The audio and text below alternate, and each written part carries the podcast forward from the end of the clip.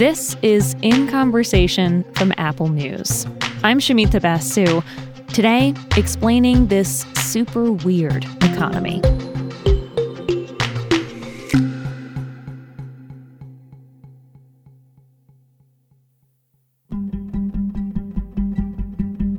Think about everything our economy has been through in the three years since the COVID 19 pandemic first hit the United States.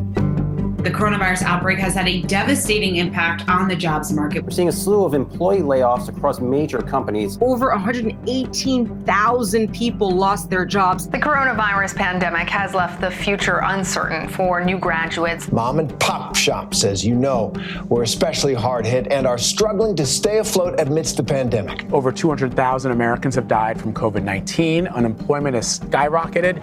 Civil unrest has gripped the country, and there is growing concern about the upcoming presidential election. We're looking at the state of our supply chain and getting the products we need at the grocery store. In the grocery store, at the gas pump, on the car lot, prices keep rising. The inflation rate soared to a 13 year high in May, pushing the cost of living 5% higher than this time last year. We've all felt it in different ways.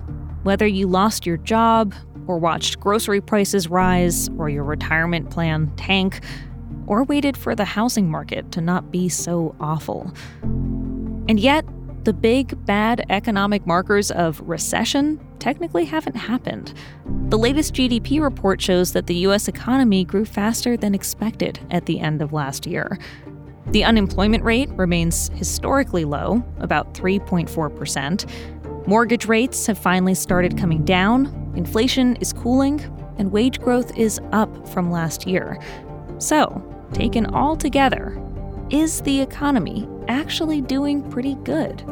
Yeah, I mean, I think the answer with a lot of caveats is kind of yes. Emily Stewart is a senior correspondent at Vox, covering business and economics. I sat down with her to ask if a global pandemic didn't send our country into an economic freefall, do we understand why? And what do federal regulators and our elected leaders need to do now to make sure that the economy keeps trending in the right direction? The big, big story here, at least recently, was the January jobs report. So the US economy added about a half a million jobs in January. And it really added jobs across hospitality and leisure, across a bunch of different sectors. And, you know, I think it's hard right now to say, no, no, everything is awful, everything's awful. Also, a half a million people got jobs. People are still quitting their jobs at a high rate, which means workers feel like they can find something else. They feel pretty mm-hmm. good about things. Mm-hmm. There are still a lot of job openings, maybe not as many as there were a year ago, but there are still a lot of jobs available. There are still a lot of jobs open. We even see wages are going up. Now, they're not necessarily keeping up with inflation in a lot of cases, but people who have not gotten a raise have really gotten a raise over the past year or two. Mm. Yeah, so help people understand like what are the forces at play that create a unexpectedly good jobs report?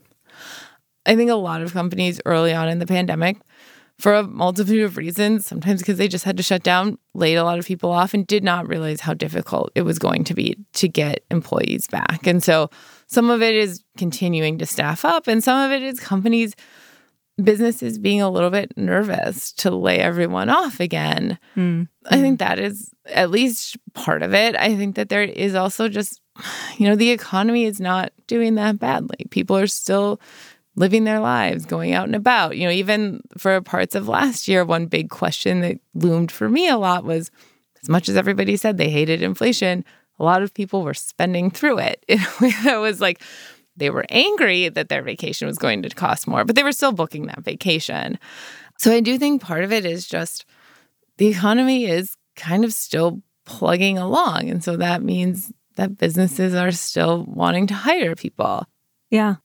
Unemployment is at historic lows, but we've seen so many big layoffs in, in tech, in finance, uh, in media, and those are making a lot of headlines and maybe having ripple effects, making a lot of people kind of nervous. So, What's going on there? Why are there these layoffs at the same time that businesses are eager to hire people? I mean, I do think still the ultimate story here is the job market remains pretty robust. And a lot of workers, kind of at the bottom rungs of the economy, are doing a lot better than they have in recent years. These are people who are able to jump jobs and have jumped jobs. These are people who have gotten big raises, who have been able to say, hey, this place isn't going to pay me, I'm going somewhere else. Obviously, the big elephant in the room here is all of these high profile layoffs. And, you know, they are bad, full stop. Layoffs are painful, layoffs are hard. I work for Vox Media. We just did a round of layoffs. Obviously, tech has seen a ton of layoffs. I think it's important to remember that they're a big part of the discourse, but they're not actually the biggest part of the job market, right? So, mm. yes, mm-hmm. it is a lot of people. If like a Goldman Sachs lays off 3,000 people, but how many people does a Goldman Sachs employ? How many people does finance employ? How many people are employed in the United States? It's millions and millions of people. I think the scary thing is, and the worry is that this starts to become contagious, right? That company after company after company starts to do layoffs companies and consumers start to pull back on spending and it becomes sort of a self-fulfilling recession mm. because mm. you get people nervous enough and they do stop spending. And you know if i don't go out to eat then that starts to hurt the restaurant around the corner. And eventually they lay off the guy that works there. You know it's hard to say because you don't want to downplay these kinds of things. But i think sometimes just it is people who are not necessarily used to losing who are losing right now. And you know as much as we talk about oh no, there are layoffs at Google and at Meta and at Vox and everywhere else. Chipotle is hiring 15,000 people. Walmart is having to pay people more. They announced recently that they are going to increase their wages. Those are also important. Those are also jobs. And maybe they're just not the jobs that the discourse pays as close attention to. I mean, I think what's also important here is the why behind all these layoffs? Like, what, what, can you explain a little bit what we know about why some of these companies are having such huge layoffs? I mean, it really is kind of a sector by sector and company by company situation. You know, with tech companies, it does seem like a lot of them are looking around at their headcounts, thinking, do we need this many people? Do we want this many people? Interest rates are going up, so it makes borrowing money a little bit more expensive. A lot of these companies are just kind of tightening their belts. You know, I think it's true probably across tech, finance, and media. There are concerns about a recession around the horizon. And if you want to make cuts, you want to do that now to kind of batten down the hatches. You know, in media, ad spend is down by a lot. That's an issue. You know, I think one thing that sometimes gets lost in this is that we also kind of live in a system, a capitalist system, where companies really need to prioritize their shareholders and delivering value to shareholders. That is kind of rule number one at any publicly traded company and a lot of private companies, right? And so at the end of the day, if you think your shareholders are going to like it when you cut jobs, then you do it. Let's talk about housing. One of the big drivers of inflation is rent, of course. We're also seeing mortgage rates are starting to come down, but the big problem is that there is so little supply in the housing market. So, just looking at housing, what's the story that you're seeing right now? I mean, the housing market is not looking good. A little while ago, I spoke to an economist about kind of this white collar recession story. And he said, listen, we are not in recession. That being said, housing market looks like very bad. Mm. Like you said, there are not a lot of houses in supply because we have not built a lot of houses. Also, because mortgage rates are high enough right now where if you don't have to move, you kind of don't want to. Yeah. We've seen housing prices go up of buying a home, obviously rents. I live in New York City. It's a wild time to try and move here. yeah. Housing mm-hmm. is tough. You know, some people I've spoken to recently said the construction industry is kind of still moving along fairly decently just because there was a lot of pent up demand and there's a lot of stuff that still needs to get built that has they've wanted to build. But at some point, that will slow down. And that will also probably translate to, if we do enter a recession, a loss of jobs. Are there any signs that people should look for? Signs of improvement in the housing market? I mean, it does look like mortgage rates are getting a little bit better. That would be good. Seeing prices come down. Obviously, if you own the home and you are trying to sell it, you don't love that. But if you're trying to buy a home or rent, that will be good. Okay, to recap what we're hearing so far. In this supposedly pretty good economy, the jobs market is strong, housing is not so great, Now, on to another pain point inflation. Consumer prices in the US were up by more than 9% compared to the previous year. That's the hottest inflation number we've seen since 1981. See, Americans have enjoyed a long period, I'm talking decades, of very, very low inflation. And compared to some other countries right now, things aren't so bad here. In Hungary, inflation is as high as 24%. In Argentina, 95%. Now, these comparisons might not be all that comforting if you're feeling the shock of higher bills right now. But the latest numbers tell a somewhat optimistic story. Inflation in the United States appears to be cooling off. It slowed to 6.4% in January, which is promising, but prices are still ticking up faster than the Fed wants. So, I asked Emily, given everything that we've been through in these past few years, why isn't the economy, frankly, doing a lot worse? How is it that we've managed to stay as resilient as we have? I mean, I really do think there's something to be said for a lot of the federal government supports that we've seen over the past three years, I guess. What is time? When the pandemic hit, you know, the Trump administration really moved with Congress to take some big actions. We have to think about like the Paycheck Protection Program, which basically was mm-hmm. support to small mm-hmm. businesses you know, you can say that some of the program was not perfect, but it did really keep some businesses afloat. We obviously really bumped up unemployment insurance. But initially, it was an extra $600 per week for people that lost their jobs. And if you think about millions of people lost their jobs right. at the beginning of the pandemic, that's an enormous amount of help. We also expanded the pool of who was eligible for unemployment. So contract workers, freelancers, meaning Uber drivers, and you know, anybody who freelances from home. Like, this is good. These are people who otherwise really would have been in a really tough spot.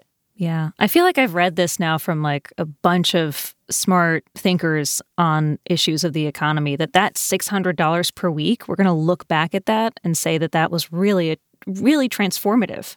Right. It was a really I mean it was just huge if you think about especially at the beginning of the pandemic when it really was a moment where like you could not go to work if you wanted to in a lot of these jobs. Yeah. Like what what did you think I was going to do? And obviously then it lapsed for a little bit. Then it came back as $300.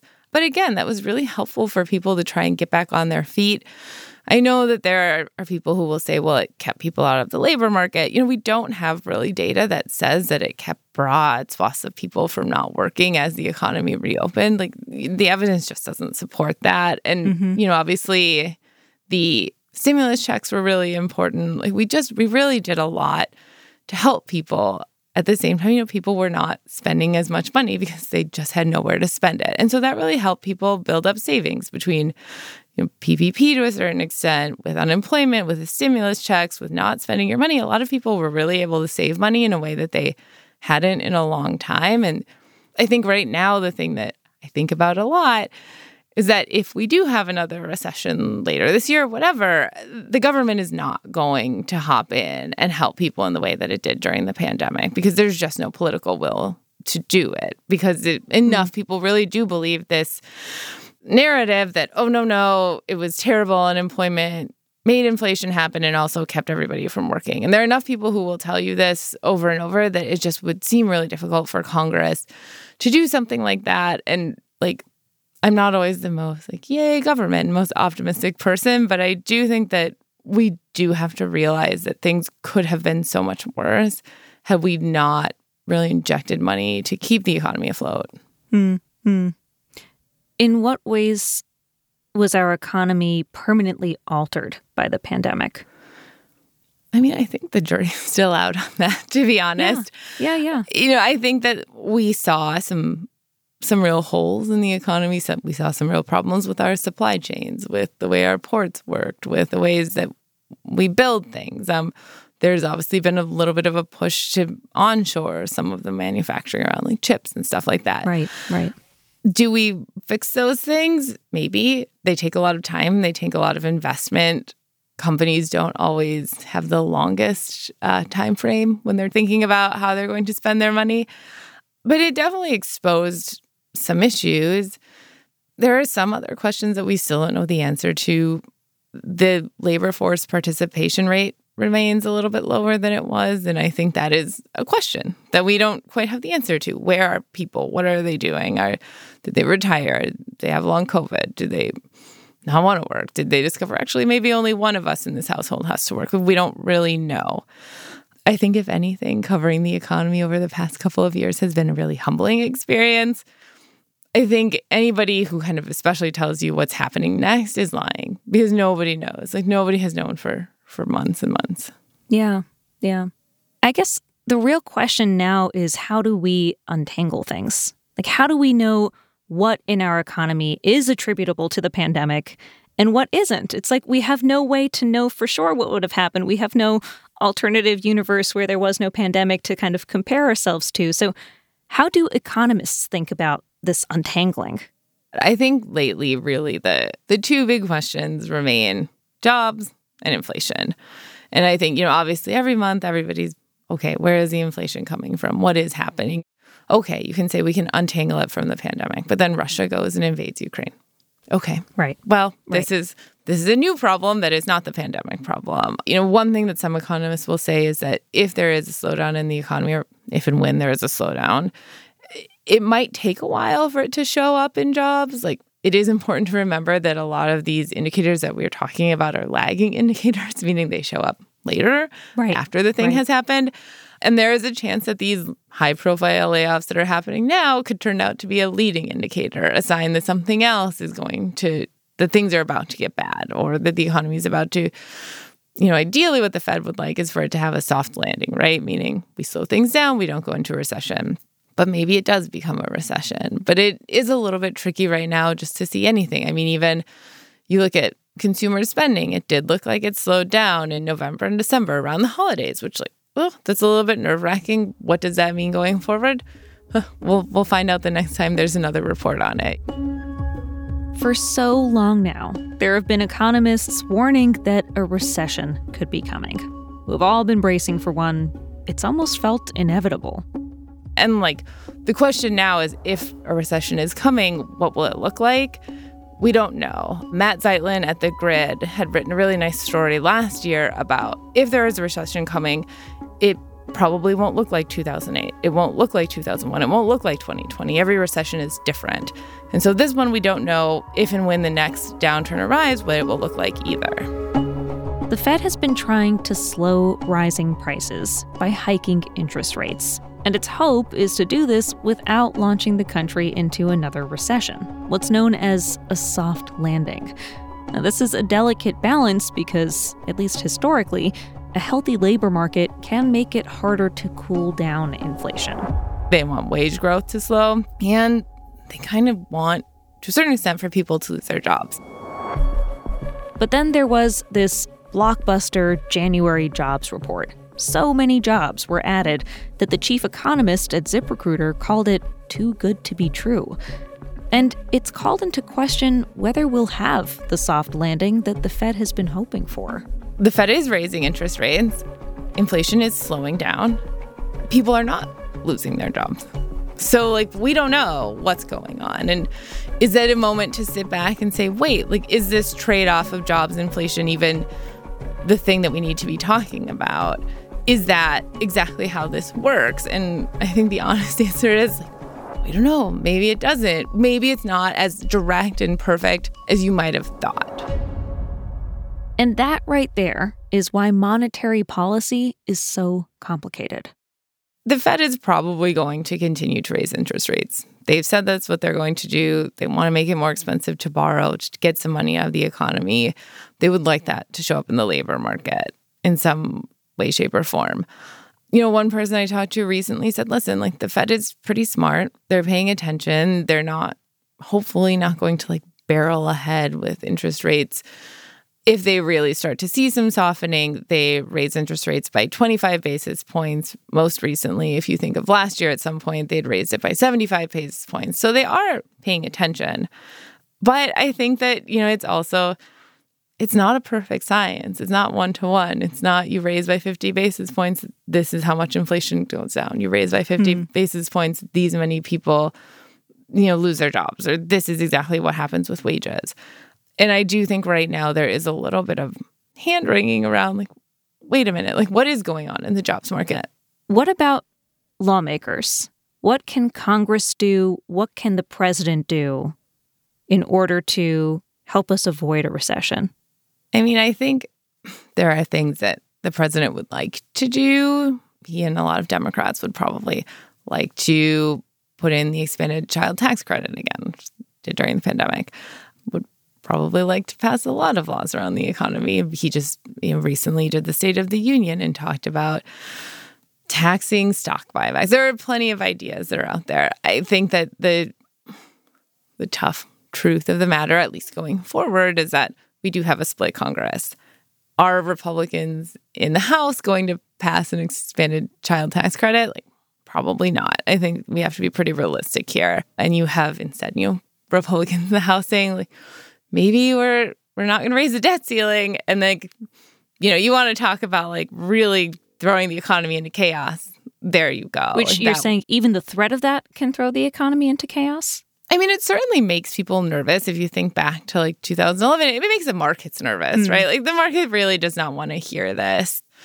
And at some point, if you do get closer to that happening, like businesses and people start to make choices based on that. And it really, I mean, that would really spook markets. It would really be bad. That being said, during the last Congress, you know, they did some stuff that at least the White House will tell you, and some Republicans do because the infrastructure bill was bipartisan. They did things that they think will shore up the economy going forward. You know, you have the Inflation Reduction Act, which makes investments in climate, you know, which allows Medicare to negotiate on some drug prices, which would be good. Again, there was a bipartisan infrastructure bill, but I do think going forward, at least legislatively, there's not a lot that can be done. And there are efforts in other parts of the executive branch to get some stuff done. Um, the FTC is looking at like junk fees. They're looking at non-competes, which is that like a big economic boom? No. But if you've ever had a job where all of a sudden you wanted to leave and you couldn't because there was a non-compete, like mm. that would make a difference for you. Mm-hmm. If you exist as a person in the economy and you want to buy a concert ticket or you want to go to a hotel or you book a plane ticket and you see fees piling up, like that makes a difference for people. Well, I mean, that this gets at what the economy is ultimately about, which is it's about people and the choices that they make about where to put their money, whether they want to spend it, whether they want to save it, and what all of that says about how they're feeling. And we do have metrics for measuring how consumers are feeling, and those do get taken into account by economists. Why does it matter how people are feeling about the economy? If enough people feel bad about the economy and act like they feel bad, because there is a difference between saying, I hate this, and then really saying, I'm not spending a dime this week. You know, one economist I talked to last year said, if enough people start to worry that we're in a recession, we're just going to be in a recession. Because if businesses and consumers start to slow down spending, that affects everybody else. If I don't go to the restaurant down the street and nobody else in my neighborhood does, at some point that restaurant owner says, okay, I got to lay off half the staff. It is kind of a ripple effect. And so I think that is one of those things where eh, sometimes like I don't want to be Pollyannish here. I'd be like, oh, the economy's fine. But I think sometimes we also want to avoid it's easy to be really negative about a lot of things and i think sometimes it we do run the risk of kind of you know saying the sky is falling the sky is falling so much that at some point the sky begins to crack and to be clear there are no guarantees that a recession will not come most economists think one is on the horizon this year. But you know it's like I don't, it's not 50-50 but let's say it's like 60-40 that's still 40% chance that it won't happen. You mentioned that a lot of this comes down to political will mm-hmm. and how you just think that the moment now is so different than earlier in the pandemic when we were more willing to change unemployment checks for people and, and make those kinds of interventions that make a big difference. What's your argument for finding the political will to overhaul some of those systems in the long term? I mean, this stuff is going to happen again. Like recessions will come always. There will always be another recession. We don't know if it's going to be tomorrow, in five years from now. There will always be one. And I think there is a real argument for being really prepared. So there is a world like on unemployment insurance where you can do automatic stabilizers, which sounds fancy, but basically it, it means instead of having to go to Congress and say like, "Hey, how do you guys feel about unemployment insurance today? Like, can we have a little more? Because a lot of people don't have jobs. You could set it in some way, and I don't know what the levels would be, where like if unemployment hits X, unemployment insurance kicks up to Y, and these people also Mm. get it. And I don't think there's a lot of will for that because I don't know how to build the political will. A lot of the problem is also that nobody considers themselves like an unemployed worker. So it's hard to get consumers and workers to pay attention to that. Hmm. But if you could do something like that, then you kind of get rid of the need for the political will next time and it's easier. And then it's okay. You future proof. You, you future proof it a little bit. And so I think, yeah. you know, the hard part is always kind of, it's just really hard to get anybody to think about when the, like, you need to think about when things will get bad, when things are good. And that's just a really, that's a, it's a tough hill to climb. Emily Stewart, thank you so much for your time. Thanks for having me. You can read Emily Stewart's reporting for Vox on Apple News. We'll include a link for you on our show notes page.